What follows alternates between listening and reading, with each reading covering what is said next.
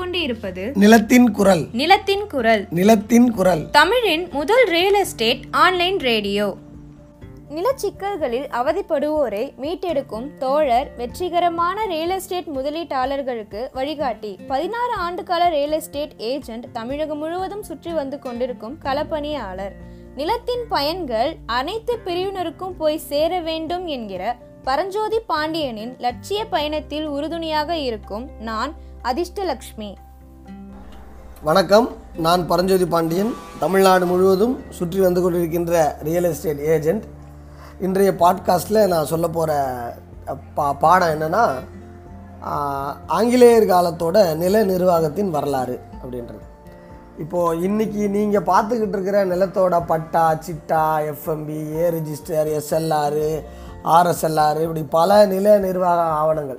ஒப்படை பட்டாக்கள் இப்படின்னு நிறைய இருக்குது அந்த ஆவணங்களுக்கெல்லாம் ஒரு வரலாறு இருக்குது அது எப்படி வந்தது அப்படின்னு ஒரு வரிசைப்படுத்தி ஒரு வரிசை முறையில் ஒரு குரோனாலஜிக்கல் ஆர்டர்னு சொல்லுவாங்க. ஒன்றின் பின் ஒன்றாக சொல்லணும் அப்படின்றது தான் என்னோட நோக்கம். இப்போ இன்றைக்கி நாம் பராமரிக்கிற அனைத்து ஆவணங்களும் வந்து அடிப்படை யார் கொடுத்ததுன்னா ஆங்கிலேயர்கள் தான் நமக்கு கொடுத்தாங்க. அப்படி ஆங்கிலேயர்கள் கொடுத்த அடிப்படை இதுக்கு முன்னாடி கொஞ்சம் பாதி அடிப்படையை இஸ்லாமியர்கள் கொடுத்தாங்க. இஸ்லாமிய மன்னர்கள் நமக்கு வந்து கொஞ்சம் கொடுத்துருக்குறாங்க. இந்த மாதிரி இந்த பசலி வருவாய் கணக்கு அப்படின்னு அவங்க பாளையக்காரர் முறை வரி வசூலிக்கிற முறை ஜமீன் முறை இதெல்லாம் வந்து இஸ்லாமியர்கள் வந்து நம்ம நாட் வரிக்காக இம்ப்ளிமெண்ட் பண்ணாங்க. அதுக்கப்புறம் வெள்ளையர்கள் அதை மேம்படுத்தி சீர்படுத்தி சரி செய்தார்கள். வெள்ளையர்கள் காலத்திற்கு முன்பு வரி வந்து வசூலிக்கப்பட்டது. அதாவது அதுக்கு முன்பு இருந்த அரசர்களோ இஸ்லாமியர்களோ அதாவது இந்திய அரசர்களோ அல்லது வெளிநாட்டிலிருந்து வந்த இஸ்லாமிய அரசர்களோ அனைவருமே விளைச்சலிலிருந்து விளை பொருட்களை வரியாக வாங்கினார்கள். நெல் விளைஞ்சால் நெல்லை வாங்குவாங்க கோதுமை விளைஞ்சால் கோதுமை வாங்குவாங்க. விளையிற பொருளை அப்படி வரியாக அவங்க வாங்கினாங்க. வெள்ளையர்கள் வந்து தான் வந்து விளையுது விளையில.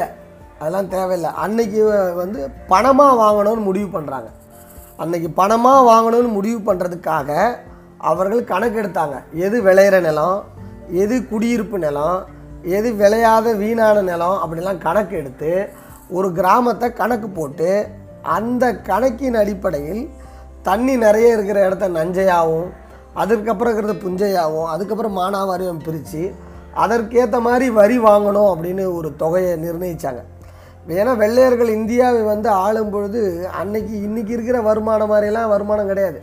இன்றைக்கி வந்து இப்போ வெளிநாட்டு கம்பெனிங்க பிஸ்னஸ் பண்ண ஆரம்பிக்கலாங்க வரி வருது.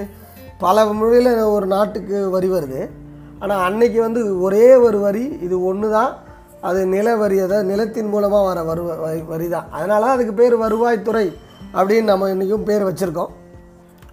முதன் முதல்ல க இந்தியாவின் அப்போதைய தலைநகர் வந்து கல்கத்தா. அப்போ அதில் வந்து காரன் வாலிஸ் பிரபுன்னு ஒருத்தர் இருந்தார். ஆயிரத்தி எழுநூற்றி எழுபதுகளில் அவர் முடிவு பண்ணுறாரு அதாவது வரியை வந்து விளைபொருளாக வாங்காமல் பணமாக வாங்குவோம் அப்படின்னு முடிவு பண்ணுறாரு அப்போது அதை வந்து நடைமுறைப்படுத்தி பார்க்குறார். நடைமுறைப்படுத்துறது வந்து பீகார் பக்கத்துலேயும் கல்கத்தா பக்கத்துலேயும் நடைமுறைப்படுத்துகிறாரு ஒரு பத்தாண்டுகளுக்கு. ஒரு டெஸ்ட் அண்ட் ட்ரையல் மெத்தடு இப்போது எல்லா ஜமீன் பாளையக்காரர்கள் அங்கே மிட்டா மிராசி இவங்க மூலமாக இது வரைக்கும் வரி வாங்கிட்டு வந்தாருங்க. அவங்க விளைபொருளாக கொடுத்தாங்க. அவங்களாம் எதிர்ப்பு தெரிவித்தாங்க நாங்கள் பணமாக கொடுக்க மாட்டோம் விளைபொருளாக கொடுப்போம் அப்படின்ட்டு. கணக்கு வராதுங்க. அஹ், மழை இல்லைன்னுவீங்க அப்படிலாம் நீங்கள் சொல்கிறீங்க அதனால் வந்து விளையுது விளையில இந்த இடத்துக்கு ஏற்ற மாதிரி பணமாக கொடுத்துருங்க அப்படின்ற நோக்கம் தான் அது. அதுக்கு ஒரு பத்தாண்டுகள் வந்து ஒரு டெஸ்ட் ட்ரையல் பண்ணாங்க பாருங்கள் அதுக்கு பேர் வந்து டெசினியல் செட்டில்மெண்ட்டு அப்படின்னு பேர்.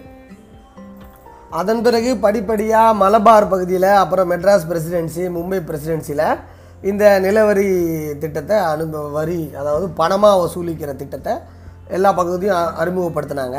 அப்படி அறிமுகப்படுத்தும் போது எதிர்த்தவங்களாம் வரி கொடுக்க முடியாதவங்கன்னு சொல்லி அவங்கள்ட்ட சண்டை போட்டாங்க போரிட்டாங்க. அப்புறம் வந்து வரி கொடுக்க அதாவது சில ஊரில் ஜமீனோ மிட்டா கட்டுப்பாட்டில் இல்லாமல் இருக்கும். அதெல்லாம் வந்து இவங்க நேரடியாக கலெக்டர் ஆங்கிலேய கலெக்டர் மூலமாக அவங்க கட்டுப்பாட்டில் எடுத்துக்கிட்டு நேரடியாக வரி வசூலித்தாங்க இப்படி வரி வசூலிப்பதற்காக அந்த இடத்தோட சர்வே நம்பரை போட்டு அந்த இடத்துல என்ன விளையுதுன்னு போட்டு அந்த இடம் எதுக்கு நஞ்சையா புஞ்சியான்னு வகைப்படுத்தி தரிசான் வகைப்படுத்தி அது யார் அதில் விளைவிக்கிறாங்க அப்படின்னு அவங்க பேரை எழுதி இந்த ரெக்கார்டை பராமரித்தாங்க பாருங்கள் அந்த ரெக்கார்டு தான் அன்னையிலேருந்து இன்ன வரைக்கும் நாம் பட்டா ரெக்கார்டு அப்படின்னு சொல்கிறோம் பட்டான்ற அதாவது அரசு வந்து அதுக்கு முன்னாடியெல்லாம் இப்படி ஒரு பட்டா ரெக்கார்ட்லாம் கிடையாது.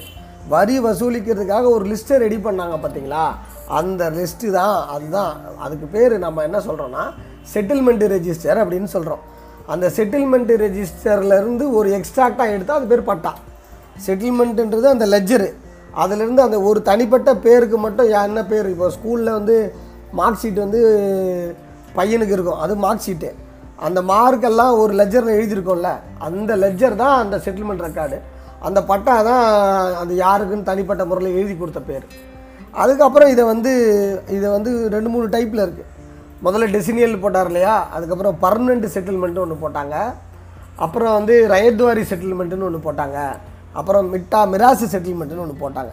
இப்படி அங்கங்கே பகுதிக்கு ஏற்ற மாதிரி சில செட்டில்மெண்ட்டுகளை போட்டாங்க. அது எல்லாமே வந்து அடுத்து வர சேனல் அடுத்த வர பாட்காஸ்ட்டில் உங்களுக்கு விரிவாக நான் எடுத்துரைக்கிறேன்.